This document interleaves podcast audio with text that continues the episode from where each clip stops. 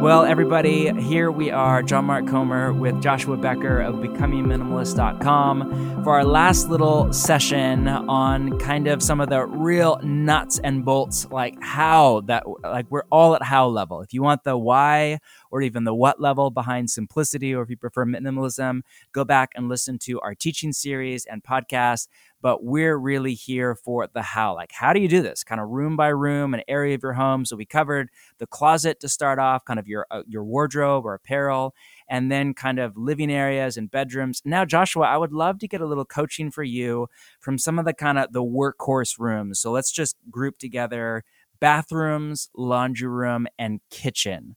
Which is where stuff just kind of starts to pile up.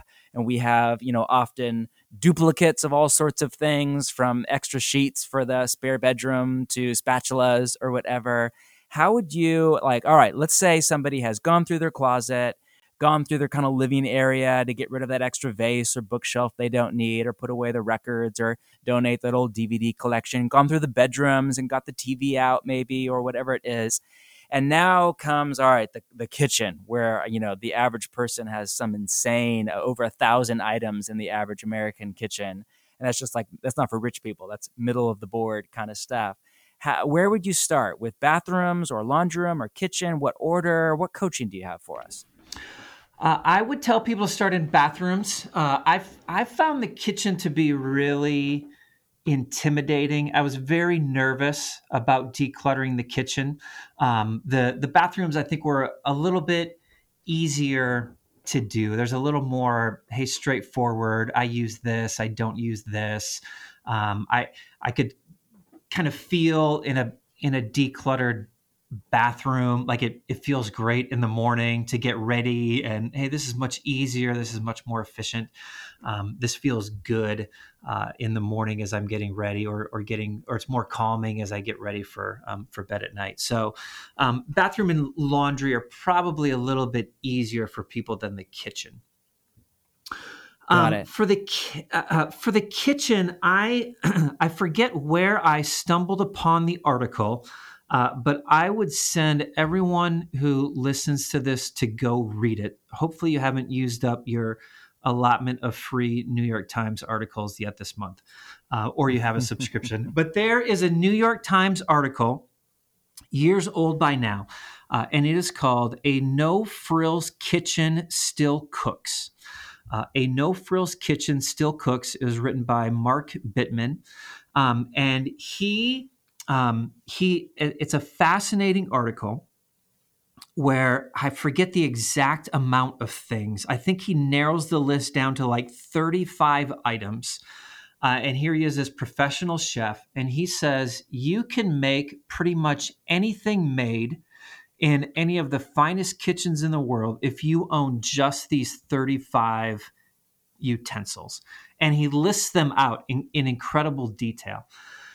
And I I read that article. I was deathly afraid of doing the kitchen. And I, I printed out the article and I took it into my kitchen and I pulled out all of those 35 things that he listed and I, I set them aside on the table. And then I looked at how much stuff I had left over in my kitchen, like drawers full of things and cabinets full of things and a pantry full of things, like the egg yolk separator and the I, was making like the the awesome blossoms back then, like a, an onion cutter and deep fry and like all this all this stuff. And I said, okay, according to Mark, I don't need any of those things to cook all the things that I cook. And to be quite frank, my grandma, who was a better cook than than most anyone I know, like she didn't have any of these things. And while I kept a few of those things going forward, it gave me like all the freedom in the world to begin saying, okay, I can get rid of this and I can get rid of that. And it was just, uh, it was a very helpful, very practical article that that I read.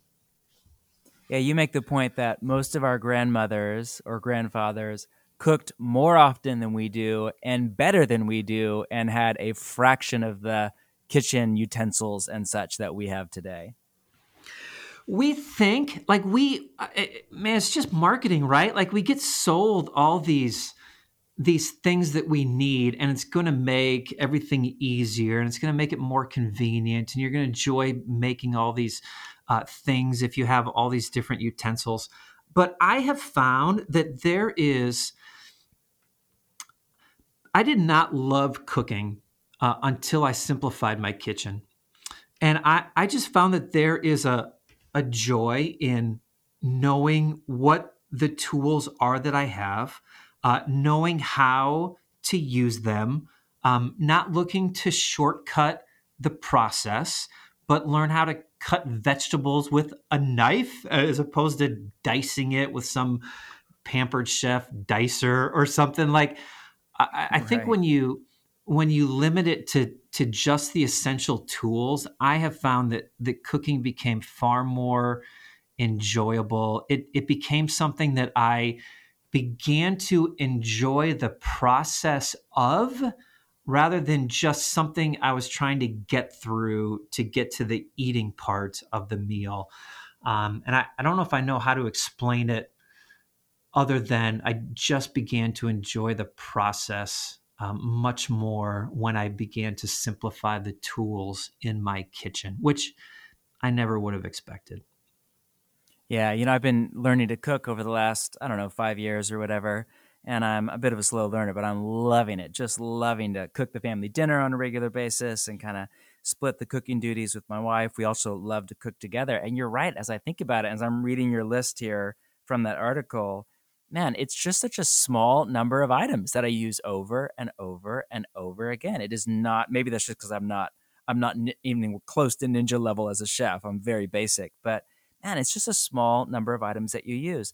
Do you have any kind of big picture rule of thumbs, like for whether it's for the kitchen or for laundry room or linen closet or bathrooms? Like I know you write about a kind of a, a rule of thumb of avoid duplicates, and that was so helpful for me, even to think about you know, say the the sheets or the linens on our bed. Like we don't need two pairs. We just once a week, every Thursday, we strip the bed in the morning, and that's the day we clean the house and wash them, put them back on before we go to sleep that night. We don't need two pairs of sheets, you know, we just need one. That's plenty for us. So, you know, some of those kind of any rule of thumbs like that, or you want to elaborate on that one?